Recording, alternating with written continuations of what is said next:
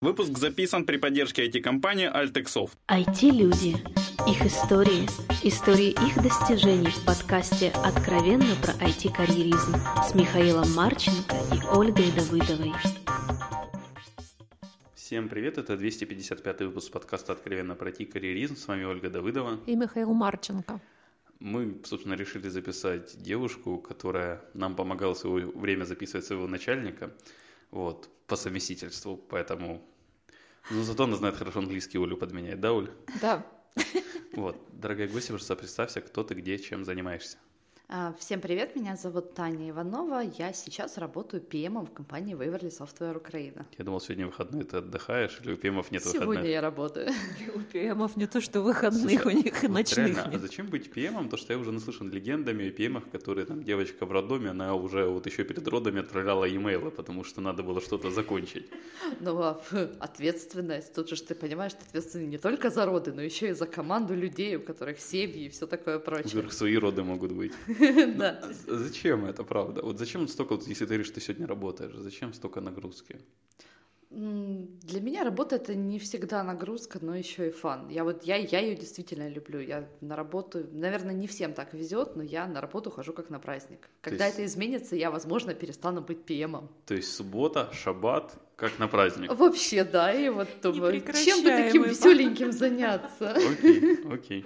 Хорошо. Подожди, Миша, а ты следующим вопросом будешь спрашивать, или это будет какой-то из... А зачем вообще PM нужен? Как бы это твой любимый вопрос Да. про PM. Я уже забыл, ну, наверное, за Как любимым У меня память хорошая на твои любимые вопросы.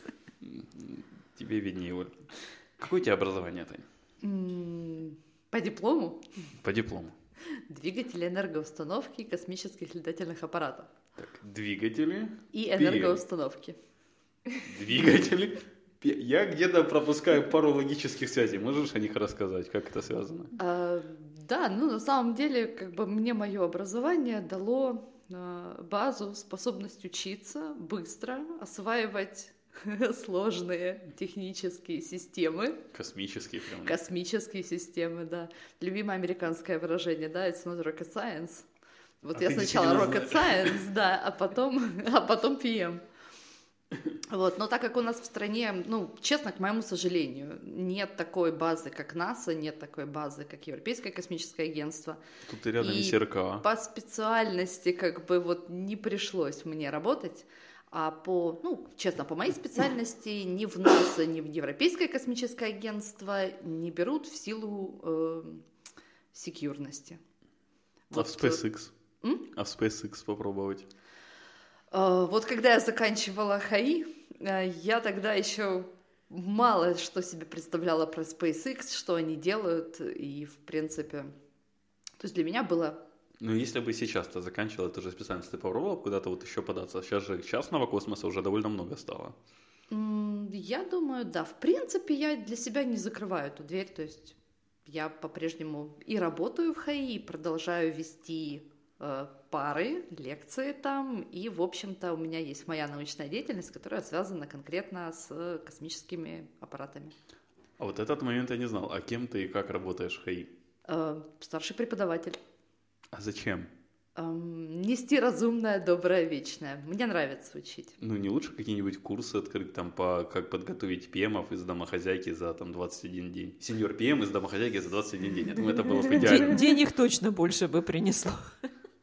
Наверное, но я как-то в это не очень верю. Ну, мне правда нравится. Мне нравится э, та инженерная база, вот в которой я работала. То есть я ушла в IT. Мне в IT тоже нравится. Как бы очень близкие на самом деле по типажу люди, которые работают в Space Engineering и вот в IT э, проектах э, вот такого R&D направления, какой-нибудь там Internet of Things, робототехника и так далее. То есть, правда, на самом деле крайне много общего, и мне было легко перей- перейти с одной как бы области в другую, но при этом окончательно бросать вот э, Space Engineering не хочу и не могу. Вот это то, что меня вот увлекает.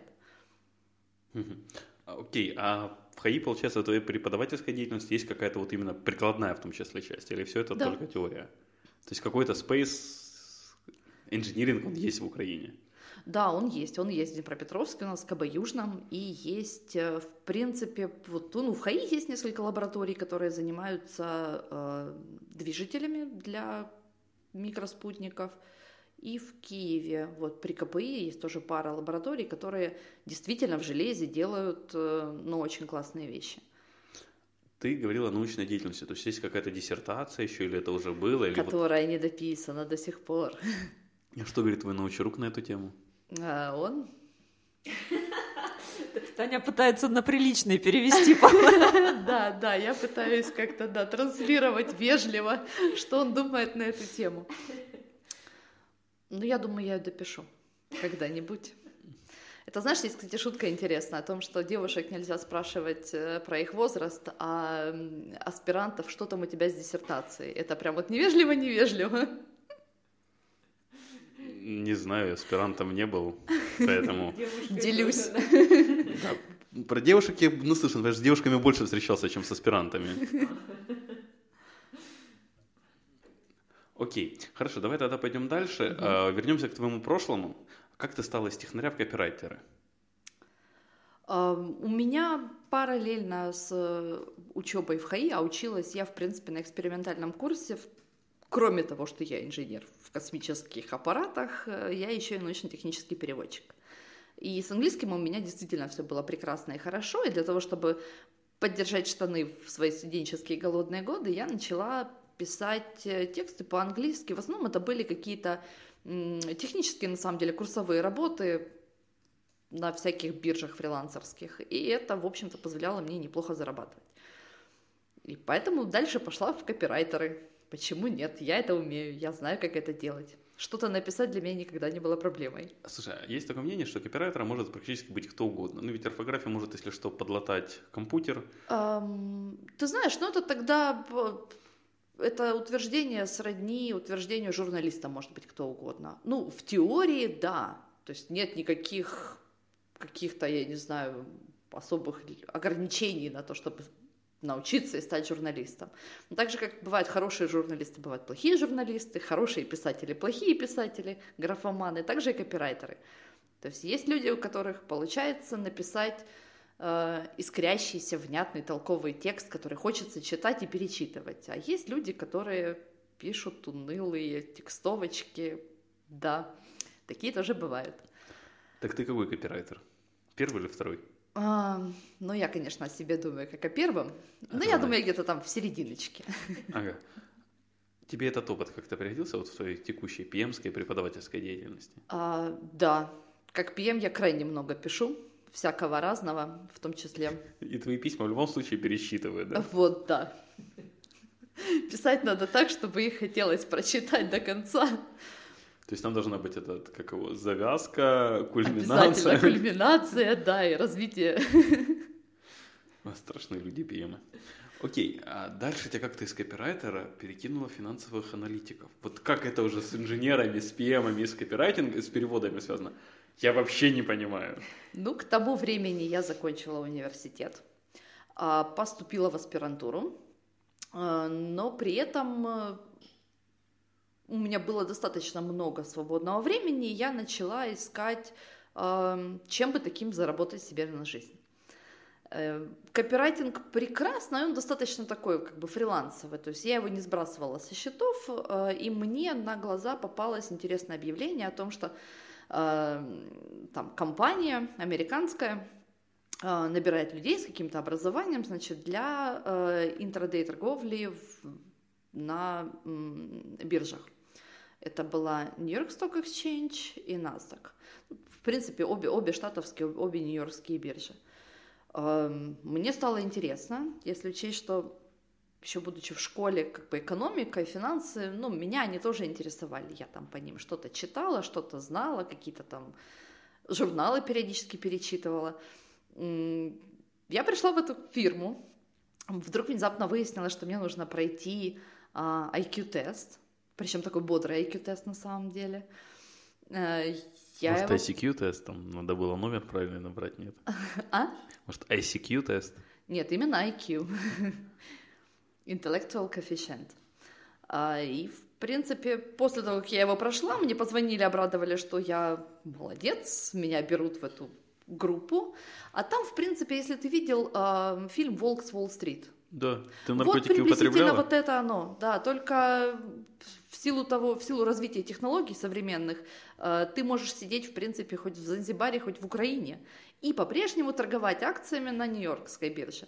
То есть там специалист, управление акциями, движение этих акций вверх-вниз, шорти, там медведи, не знаю, быки, все, все вот эти вот биржевые сленги, все, все туда.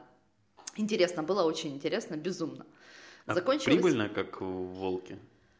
А, ты знаешь, очень по-разному, и вот это тот э, жизненный опыт, который научил меня э, работать с риском.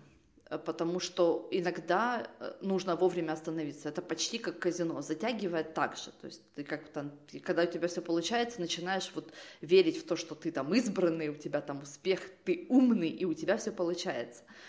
Хотя на самом деле это может быть случайность. И вот там раз рынок поменялся, и у тебя уже раз, и ничего не получается. Вот такие моменты э, были познавательными на самом деле, да, успешно. Я не могу сказать, что я там заработала какие-то там миллионы, нет, но я была в плюсе, в стабильном плюсе, что, в общем-то, на этом бизнесе основное. Э, в, в общем и целом, если трейдер в регулярном плюсе, допустим, закрывает месяц, год, плюс 20, плюс 30 процентов, э, вот таких людей берут в управляющие хедж-фондов. То есть здесь основной посыл, э, к чему ты делаешь плюс 20%. У меня в управлении было порядка 100 тысяч долларов. То есть к концу года я закрывала 120. Я не потеряла, я плюс там из вот этих вот спекулятивных махинаций на рынке, да, добавила 20 тысяч долларов вот, вот к, этому, э, к этому объему. Если управлять парой, десятка милли- парой десятков миллионов, ты можешь посчитать эти 20%. То есть вот на чем живут спекулянты. Окей, и то есть, ну, а сколько из этих 20% твой заработок? Ам, ну, у меня где-то получалось в среднем, начинала я там с минусами, потом пока вышла, ну, в общем, я так в среднем за год у меня, наверное, получилось около 4 тысяч долларов, которые я благополучно отложила. Вот. Ну, Ну, что как бы для это как вчерашнего джуниор студента примерно. было хорошо. Оль, я, я просто не помню, какие сейчас зарплаты по рынку. Это как у джуниора примерно или нет, за год 10 тысяч? Или это отложила после того, что на жизнь хватило? Это А, ну, излишки. это то, что отложила. А, то есть это уже не джуниор, это мидл хотя бы. Конечно. Окей, окей, неплохо, неплохо. И вот тут где-то уже появилось это страшное двухбуквенное слово, которое мечтает большая часть, часть населения Украины, то, что нам платят в долларах. IT. IT. Право IT. Как ты попала в IT? Обещай не смеяться. Через постель. Да, да, Таня. Хотя бы кто-то скажет честно, что он через постель попал в IT. Да, нет, нет. Нет. Нет, я на самом деле э, пришла устраиваться тестировщиком. При этом была так интересно сфо- сформулирована вакансия. Опять же, с учетом того, что у меня уже был опыт быстренько что-то прочитать для того, чтобы там по верхам разобраться и попытаться пройти собеседование, э, я начиталась в Википедии каких-то базовых вещей про, про тестирование. Думаю, ладно, как-то на джуна, я думаю, я пойду. Вакансия была сформулирована таким образом, что нужен очень хороший английский. А Потом, когда я пришла на собеседование, вдруг выяснилось, что есть как бы команда, которая тестирует проект. А, У команды есть менеджер со стороны заказчика, который очень любит поговорить. И, собственно говоря, вакансия, которая была открыта, это нужен был человек, который будет говорить с этим менеджером проектов, пока вся остальная команда выполняет свой тест-план. Знаешь, такая штатный, штатный говорун. Штатный говорун, да, штатный развлекатель. HR, что ли, Оля? Не-не-не. А, HR-директор. Да. Эм, Я пришла, в общем-то, мы... собеседование было на английском, попыталась поразить своими невероятными википедиевскими знаниями в области QA, Э, рассказала пару анекдотов. Анекдоты оказались английском. смешными на английском, да. Сбежалась эта половина всей вот этой вот банды эти, эм, в комнате, которая работала QA-ской. Э, И я, честно, это, это вот был мой первый, наверное, такой внезапный фейл, потому что в конце собеседования все так было, мне казалось, хорошо и классно, и все остальное. А, менеджер, который меня собеседовал, говорит, вот честно, все здорово, но вот, вот ты не QA. Я говорю, как? Вот у меня же на лбу не написано, ну как это вы мне дайте шанс? Я, я все могу, я вот спутник могу сделать, что я QA вам не сделаю. Вот, а он в этот момент сказал, что э, мол, тестирование вообще работа достаточно однообразная, а я в тебе, говорит, вижу силза. Мимо проходя, да, это была компания QA, шла тогдашний начальник sales Света Соловьева. Зашла, мы с ней познакомились, и, в общем-то, она такая, хм, я тоже в тебе вижу сейлза. И в IT я зашла как сейлз. Написано продукт менеджер. А, в сейлзом я задержалась, наверное, на полгода, даже меньше. То есть я даже год не проработала в той компании, в которой я стартовала. А, была интересный э, как бы подход в... По гороскопу? Где? Я слышал, там был подход по гороскопу. Ага, это потом. Это легенды.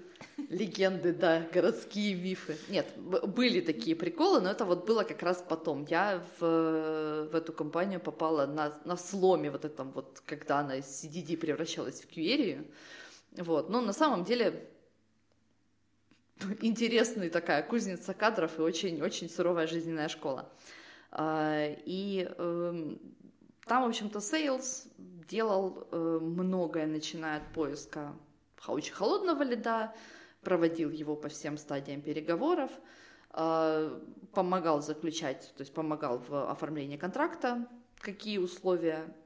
После контракта Sales продолжает вести этот же проект как аккаунт-менеджер, что в принципе очень сильно сродни э, нетехническому PM. То есть все, э, коммуникация, э, ресурсы, какие-то э, репорты, майлстоуны, то есть вся вот эта часть, она как бы уходит э, как в аккаунт-менеджмент. Э, что, в общем-то, позволило мне достаточно быстро, во-первых, узнать и прочувствовать и проработать э, вот своими руками весь вот этот вот э, и продажный цикл, и цикл производства софта.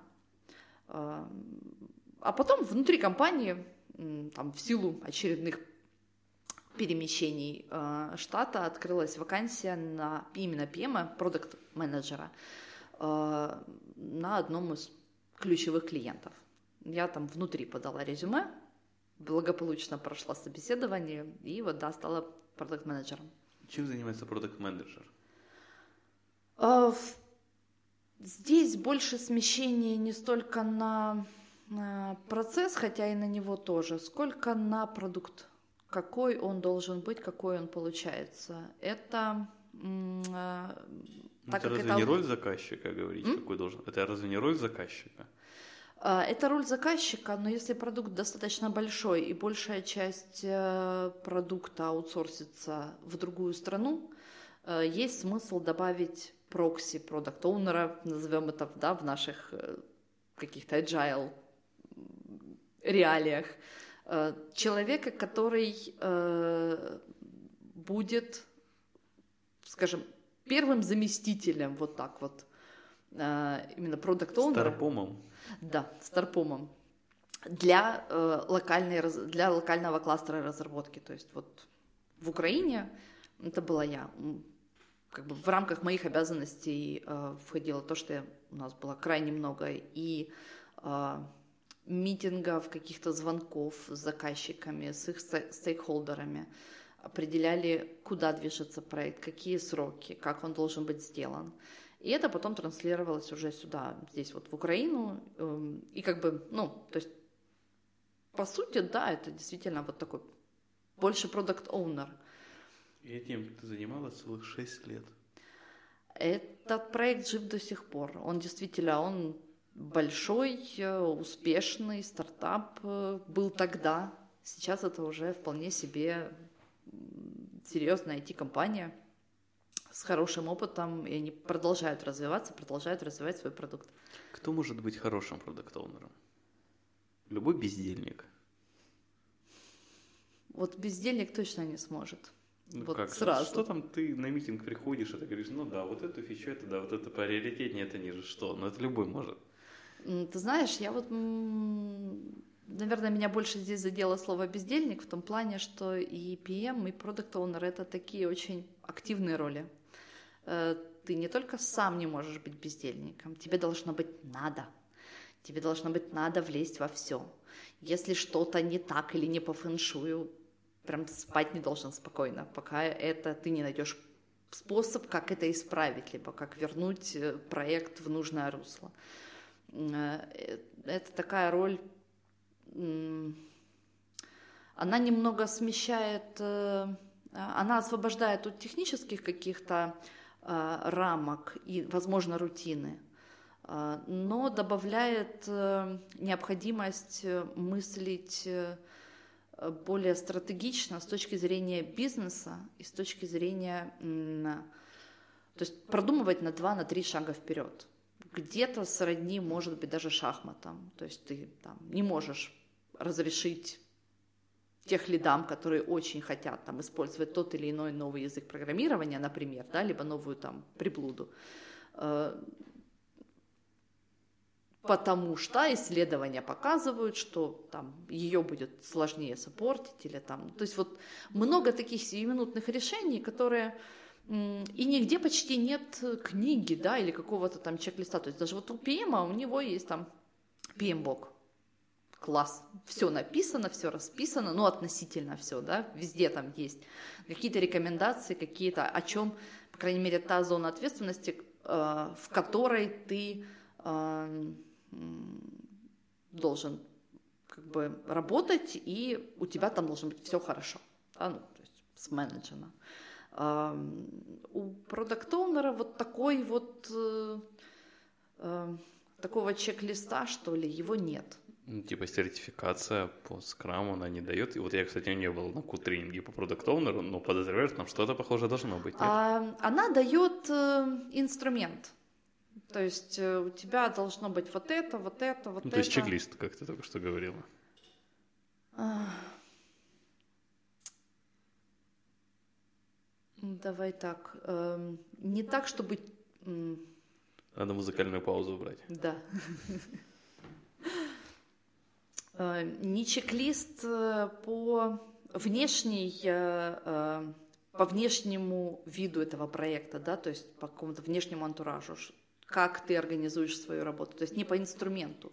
Чек-лист по инструменту, вот это как раз сертификация скрама или там agile, то, что дается. А вот чек-лист по внутреннему содержанию, что ты как продукт оунер берешь под свою ответственность, оно от проекта к проекту отличается просто в разы.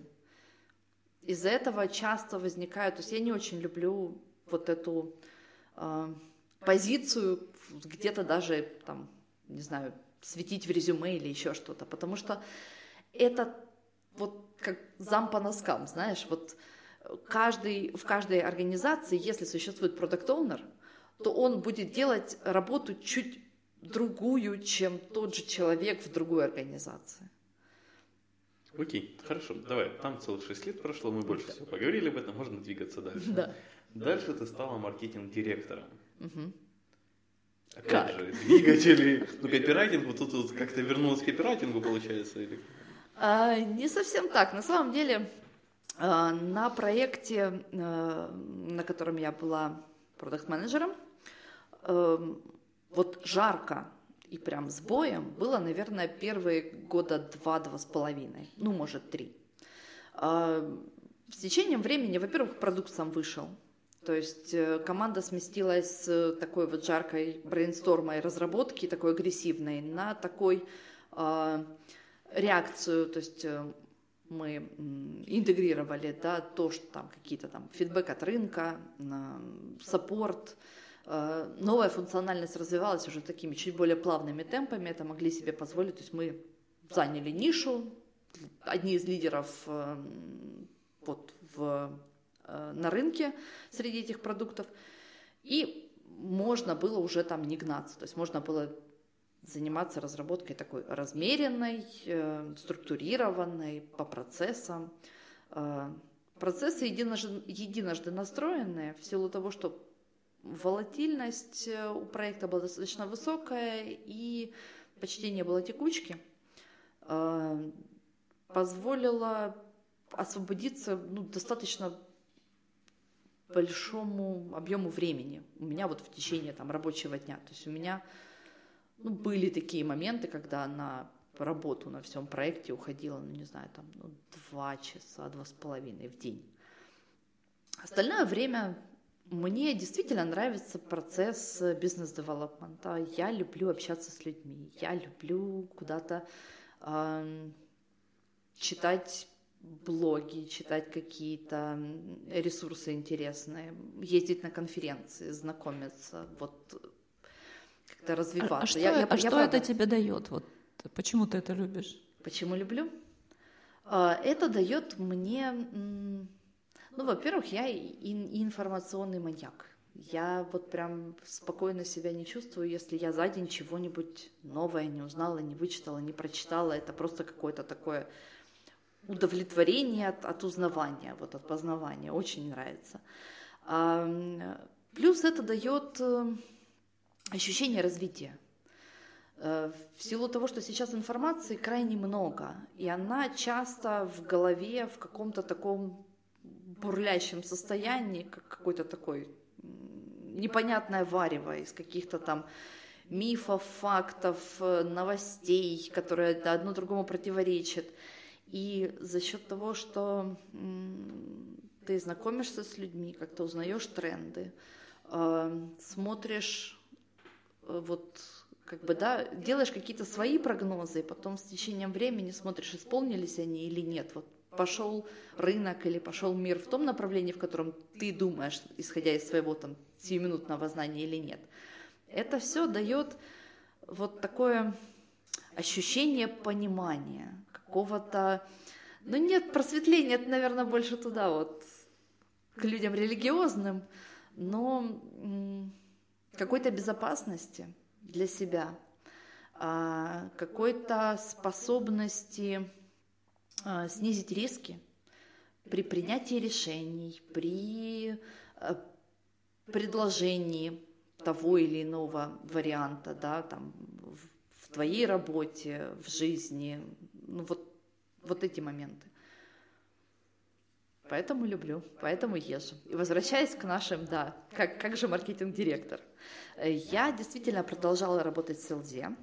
У меня были к, параллельно к тому большому проекту, у меня были э, менее значимые и от того не менее интересные э, клиенты, с которыми мы разрабатывали разные про, э, продукты. Э, и, в общем-то, э, я близко общалась и много работала вместе с маркетинговым отделом в компании.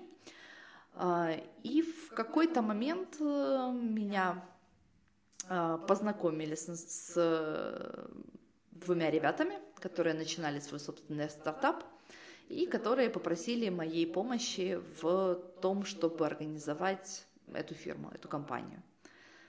Вот. И для меня это был, скажем так, к тому времени я уже начала считать, что да, что-то как-то я, по-моему, задержалась на этом проекте, который был один большой. А всего 6 лет, кому? Со средним временем в Украине на одном проекте сколько? Полгода или год? Ну, это в компании на одном проекте. Учитесь. Да. Вот, и в какой-то момент я решила, что, наверное, я хочу окунуться вот в этот вот бурлящий котел стартапа, и попробовать сделать что-то свое.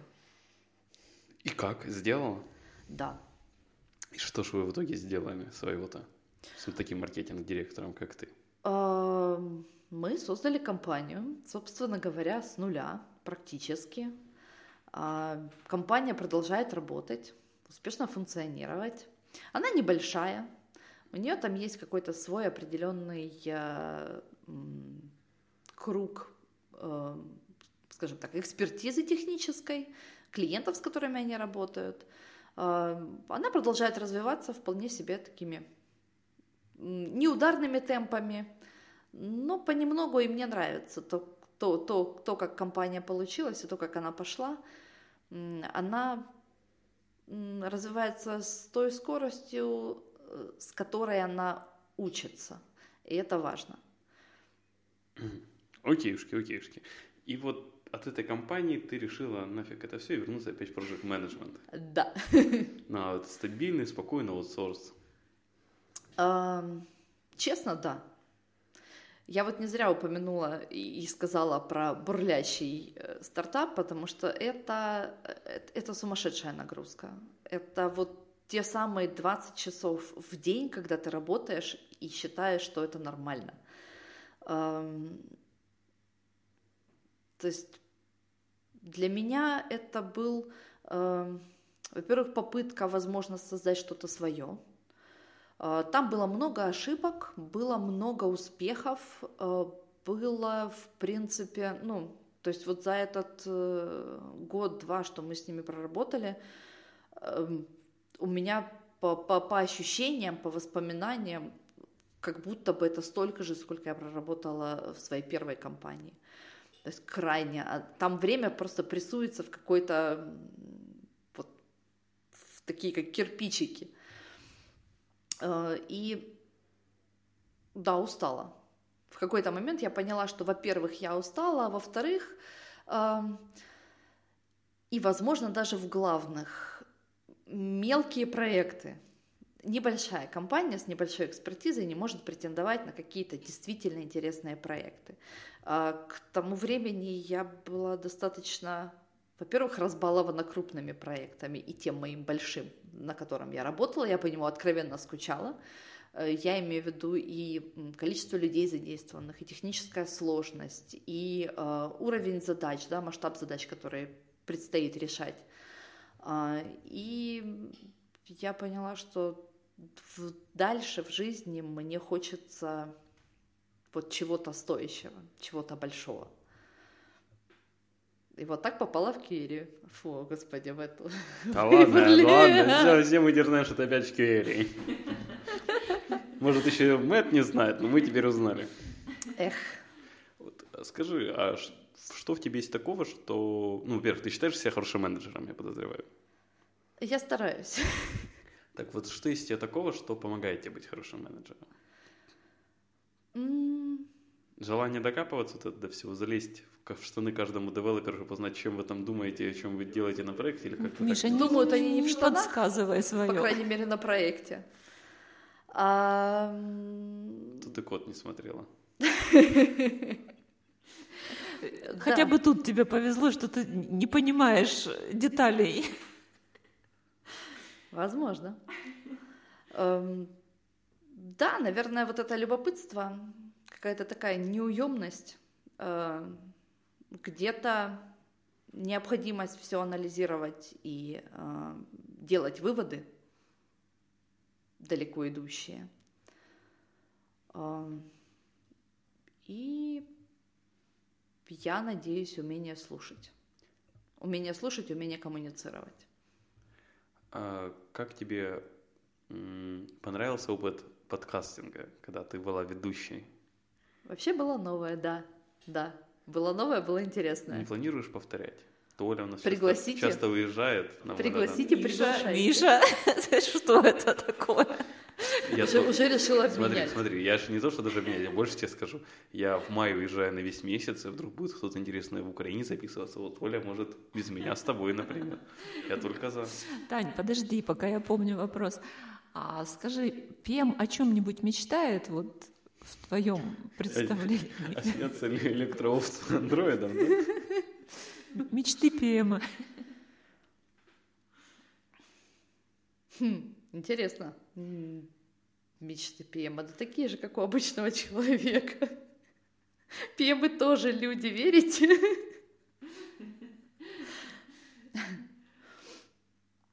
На самом деле в этом плане э, есть одна интересная дилемма, которая меня вот в моей профессии давно интересует. С одной стороны, ты как PM э, стремишься настроить процесс, чтобы все работало вот как часы.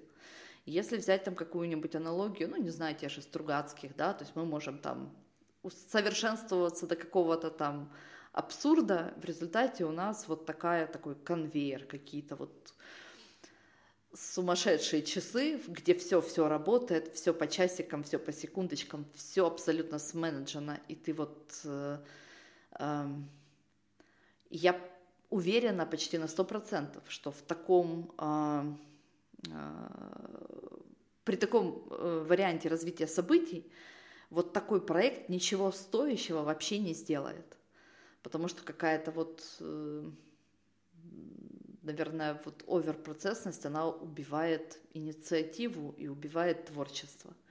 С другой стороны, ты как PM, ты хочешь делать классные проекты, там, чтобы вот прямо аж звенело, чтобы вот лучше, чем у кого бы то ни было. И идеи такие, что все там просто падают, услышав о ней. Но при этом, если все такое классное и творческое, э, спрогнозировать, когда же будет следующая невероятно классная идея, вообще невозможно. И где тот баланс между да, у меня все по расписанию, все у меня прогнозируемо, и все у меня по часикам, и тем, что э, я делаю, что хочу, когда хочу, и у меня всегда получается классная идея. Вот, вот. Мне сейчас показалось, что ты, с одной стороны, хочешь э, нивелировать человеческий фактор, как бы в процессность, да, его запихнуть, а с другой стороны, как бы наоборот, усилить его. Именно. И вот как бы это, это, это те вещи, которые... Это, кстати, одна из основных, наверное, самых трудных и самых главных обязанностей ПМа. Найти вот эту грань между тем, чтобы человек по-прежнему оставался членом коллектива, э, частью команды, то есть, да, вот, вот часть процесса, вот частью процесса разработки – и тем, чтобы мотивировать, вдохновить, дать, помочь человеку раскрыться, дать ему время, место, ресурсы. Пинка иногда. Пинка иногда, да, чтобы вот у него, э, чтобы он творил. Потому что разработчики на самом деле творцы. Часто вытворяют, да? Иногда вытворяют, да. Окей, зачем тебе столько сертификатов? Ну, это столько сколько. Ну, у тебя заполненных на LinkedIn штук 7, по-моему. Помнишь, я сказала, что я информационный маньяк? А я учусь. Ага. Я учусь постоянно. Сертификаты это просто в какой-то момент я поняла, что если ты не как бы смотри, есть какая-то интересная область, которая тебя, которая тебе нравится. Ты э, можешь просто читать какой-нибудь э, там блог, либо какие-то ресурсы, которые тебя интересуют. Если эта область так или иначе связана с твоей работой, либо тебе важна там для твоей карьеры, э, я очень люблю вот эти вот э, edX, Coursera и, другие образовательные ресурсы, которые позволяют э, поучиться на уже готовых курсах, на уже готовых лекциях и примерах от действительно классных университетов, Э, и получить эти знания в каком-то удобовариваемом виде.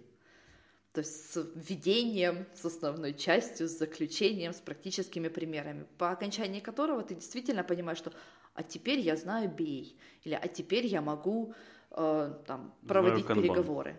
М? А теперь я знаю канбан. Вот да, а теперь я знаю канбан в том числе. Вот, а сертификат это как бы просто как логическое завершение Дальнейшие планы? Еще семь сертификатов, я думаю. Ну, я, я за ними не гоняюсь, они у меня скорее просто... Дальнейшие планы? А, выучиться на архитектора. Системного или здания? Нет, нет, э, urban design. Архитектор, да, тот, который строит дома. Мне слова Гауди покоя не дает. Что еще? И, в общем-то, да, я думаю, что я хочу попасть на какой-то действительно классный большой проект с самого начала и вот Слушай, у нас компания есть такой, а? я, у нас компания есть такой, я тебе скину Миша, описание ха- вакансии. Хайринг, это мое. При HR-директоре. Она ж тебя проклянет. Не в первый раз. У меня есть более жесткие методы. Да, нас свою дочь натравит. Этот, посоветуй две книги нашим слушателям. Книги. Любые. PMI. Пимбок, Пэмбок. да. Окей, и вторая. Скрамгайд. А вторая. Понедельник начинается в субботу. Отлично. И пожелаю напоследок что-то хорошее нашим слушателям. Учитесь. Спасибо, Таня, что пришла и нашла время в шаббат ответить на наши вопросы. Спасибо слушателям, что слушали нас. Все вопросы и пожелания мне на почту шами13 собака Всем спасибо, всем пока. Пока-пока. Пока.